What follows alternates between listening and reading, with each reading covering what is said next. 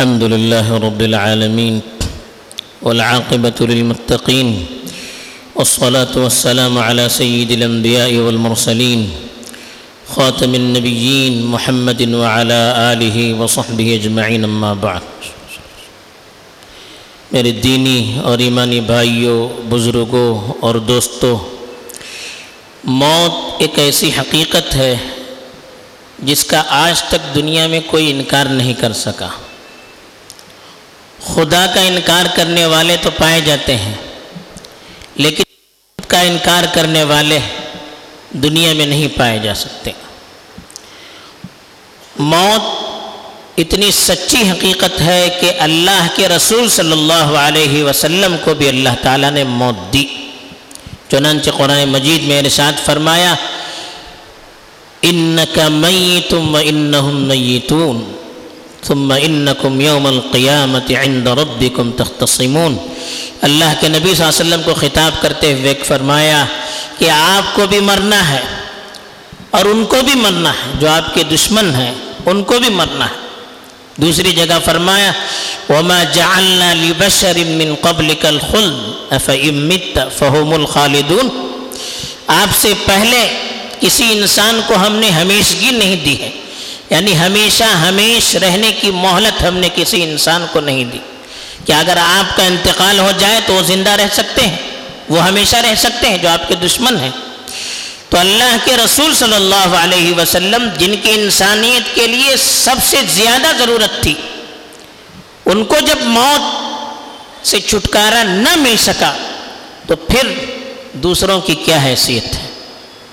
موت سب کو آنی ہے اور موت اپنے وقت پر آتی ہے.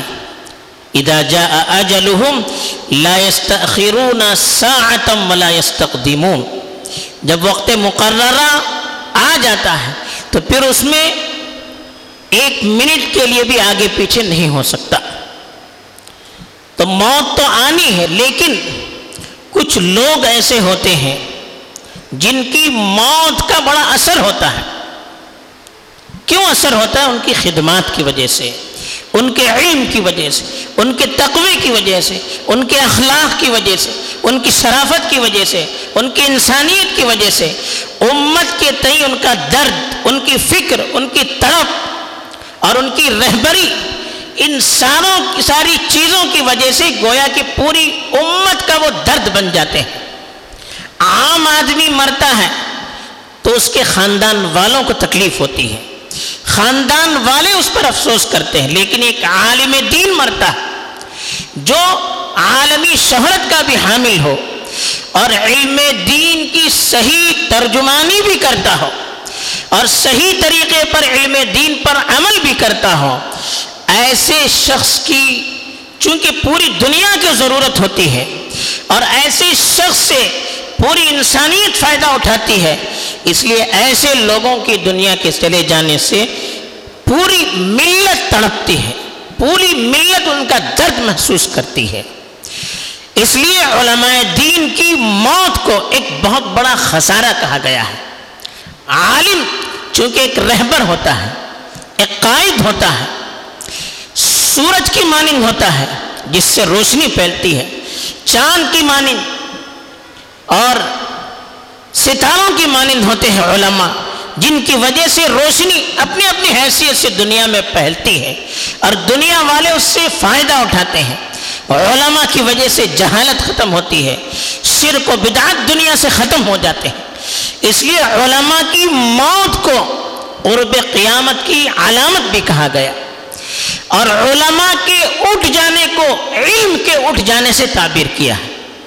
اس لیے کہ ایک عالم زندگی بھر شریعت پر غور کر کے جس طرح سے علم اور دین اور فکر حاصل کرتا ہے، دین کی سمجھ بوجھ حاصل کرتا ہے، جب وہ چلا جاتا ہے تو اپنے ساتھ اپنے نکات کو، اپنی فقہی بصیرت کو، اپنی صلاحیت کو اور اپنے علم کی دو اپنے علم کی دولت کو بھی اپنے ساتھ لے کر چلا جاتا ہے.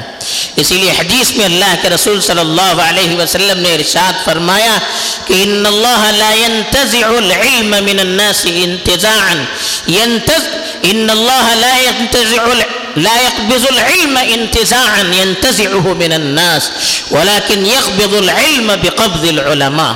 کہا کہ اللہ تعالیٰ علم کو لوگوں سے چھین کر اٹھاتا نہیں ہے بلکہ علماء کے اٹھ جانے سے علم بھی اٹھتا چلا جاتا ہے. اس لیے علماء کی موت پوری ملت کے لیے خسارہ بھی ہے، علماء کی موت جہالت کا سبب بھی بنتی ہے، اس لیے کہ بڑا عالم چلا جاتا ہے تو پھر اس کی خانہ پوری کرنے والے، ان کی قائم مقامی کرنے والے پھر کہیں نظر نہیں آتے ہیں.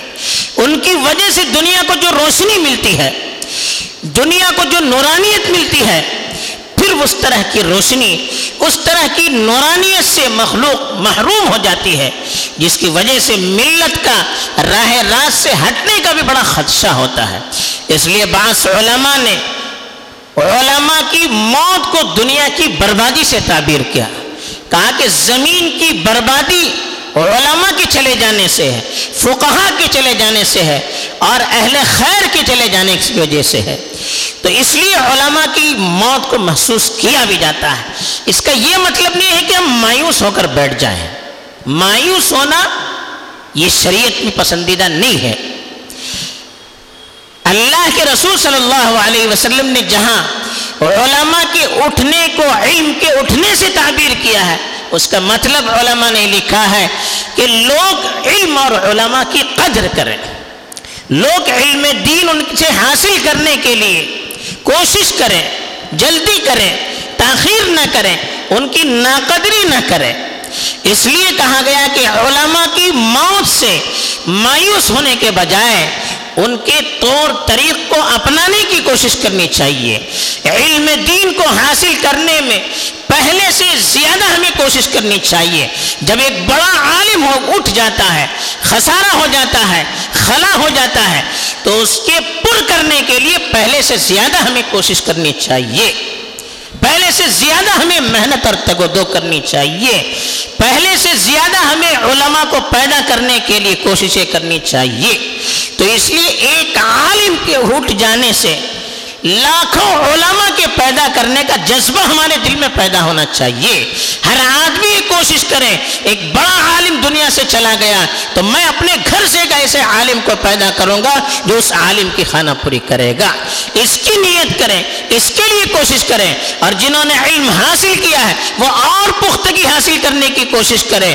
اس لیے کہ جب بڑا اٹھ جاتا ہے، چھوٹے ان کے قائم مقام ہو جاتے ہیں. اب مسائل کو حل کرنے کے لیے بڑے نہ رہیں، چھوٹوں کو آگے بڑھنا پڑتا ہے. اگر مسائل کو حل کرنے میں ہم سے کوتاہی ہو گئی، غلطی ہو گئی، پھر اس کا خمیازہ بھی ہمیں بھگتنا پڑتا ہے. تو اللہ کے یہاں بڑی ذمہ داری بھی ہے. تو ان کی ان کی جگہ پر اپنے آپ کو ثابت کرنے کے لیے پہلے سے زیادہ ہمیں محنت کی ضرورت ہے، کوشش کی ضرورت ہے، تگودو کی ضرورت ہے. اللہ کے نبی چلے گئے تو دین ختم نہیں ہوا، بڑے بڑے صحابہ چلے گئے، دین ختم نہیں ہوا. اللہ کسی کی ذات کے محتاج نہیں ہے. دین اللہ کی وجہ سے چلتا ہے، کسی کی شخصیت کی وجہ سے، کسی کی ذات کی وجہ سے دنیا میں دین باقی نہیں رہتا. اگر دین کا تعلق کسی ذات سے جڑا ہوتا، اللہ کے رسول صلی اللہ علیہ وسلم کے انتقال کے بعد دین دنیا سے ختم ہو جانا چاہیے تھا، لیکن ایسا نہیں ہوا. صحابہ نے کبھی محسوس ہونے نہیں دی، فوراً آپ کی جگہ پر آپ کے خلیفہ کو متعین کیا، اس طرح سے ان کے ساتھ برتاؤ کرنا شروع کر دیا. پھر دنیا نے دیکھا، تاریخ شاہد ہے، جب بھی بڑا عالم انتقال ہوا، ان کی جگہ پر اللہ نے ایسے علماء پیدا کیے جنہوں نے ان کی نہ صرف ترجمانی کی، بعض موقع پر ان سے آگے بھی بڑھ گئے.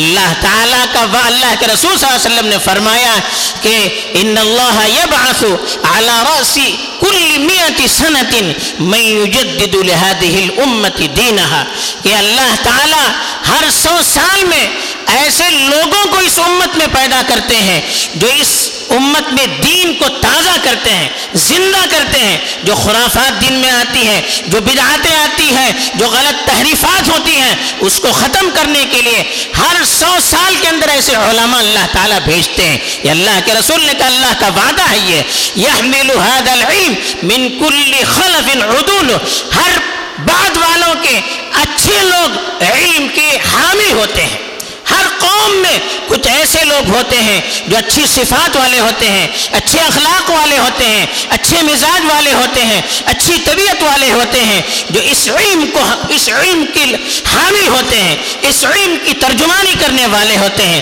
اللہ تعالیٰ کبھی زمین میں بگاڑ کو پسند نہیں کرتا. ان اللہ لا يحب الفساد فی الارض, اللہ زمین میں فتنہ اور فساد کو پسند نہیں کرتے, بلکہ اللہ نے کہا انا نحن نزلنا الذکر وانا له لحافظون, اس قرآن کو نازل کرنے والے ہم ہی ہیں اور اس کی حفاظت بھی ہم کرنے والے ہیں. کسی شخصیت کے ساتھ یا کسی ملت کے ساتھ یا کسی طبقے کے ساتھ قرآن کی حفاظت کو اللہ نے نہیں جوڑا, اپنی طرف کہا کہ میں قرآن کی حفاظت کرنے والا ہوں. جب اللہ محافظ ہے تو اللہ قادر ہے, بڑے علماء کی طرح بلکہ ان سے بڑھ کر علماء کو پیدا کرنے پر اللہ قادر ہے. لا تزال طائفة من امتی ظاہرین علی الحق لا يضرهم من خذلهم او کما قال صلی اللہ علیہ وسلم, کہا کہ ہر زمانے میں ایک قوم ایسی رہے گی, ایک ملت میں ایک طبقہ ایسا رہے گا جو دین پر جمع ہوا رہے گا, جو دین کو غالب کیے ہوئے رہے گا. لوگ ساتھ چھوڑیں گے, لوگ دھوکہ دیں گے, ان کو اس سے کوئی نقصان ہونے والا نہیں ہو نہیں ہے. یعنی کسی طور پر وہ دنیا کے سامنے جھکنے والے نہیں ہیں. کسی کسی چیز کی وجہ سے کتنی بھی پریشانیاں آئیں اپنے موقف سے ہٹنے والے نہیں ہیں, اپنے مشن اور اپنے پیغام کو چھوڑنے والے نہیں ہیں. ایسے علماء ہمیشہ رہیں گے, یہ اللہ کے رسول صلی اللہ علیہ وسلم کا وعدہ ہے. جب تک دنیا میں دین رہے گا اس وقت تک علماء رہیں گے, اور دین کو باقی رکھنا یہ اللہ کے مقاصد میں داخل ہے, تو علماء کو باقی رکھنا بھی اللہ کے مقاصد میں داخل ہے. اس لیے دنیا کی بقا جب تک ہوگی علماء رہیں گے, مایوس ہونے کی ضرورت نہیں ہے, بلکہ ہمیں دعا کرنی چاہیے کہ اللہ ایسے لوگوں کو پیدا کرے, اور ہمیں کوشش کرنی چاہیے ہم خود اس کے لیے اپنے آپ کو اللہ کے سامنے پیش کریں, اس کے لیے محنت کریں, اس کے لیے کوشش کریں, اور ہر گھر سے ایک عالم دین جو ملت کا ترجمان بن سکے, ملت کا رہبر بن سکے, ملت کا قائد بن سکے, ایسے علماء کو گھر گھر پیدا کرنے کے لیے ہم کوشش بھی کریں, دعائیں بھی کریں, اور اس کے لیے جو ہم سے ہو سکتا ہے کرے. یہی علماء کی موت سے ہمیں سبق لینا چاہیے چاہیے اور یہی آج کا پیغام ہے. اللہ تعالیٰ جو چلے گئے ہیں بال بال ان کی مغفرت فرمائے, ملت کو ان کا نعم البدل عطا فرمائے, اور ہمیں ان لوگوں کے راستے پر صحیح طور پر چل کر جو کام جو بیڑا وہ لے کر اٹھے تھے اس کو آخر تک پہنچانے میں ہم لوگوں کو بھی اللہ شامل فرمائے. آمین. وآخر دعوانا ان الحمد للہ رب العالمین.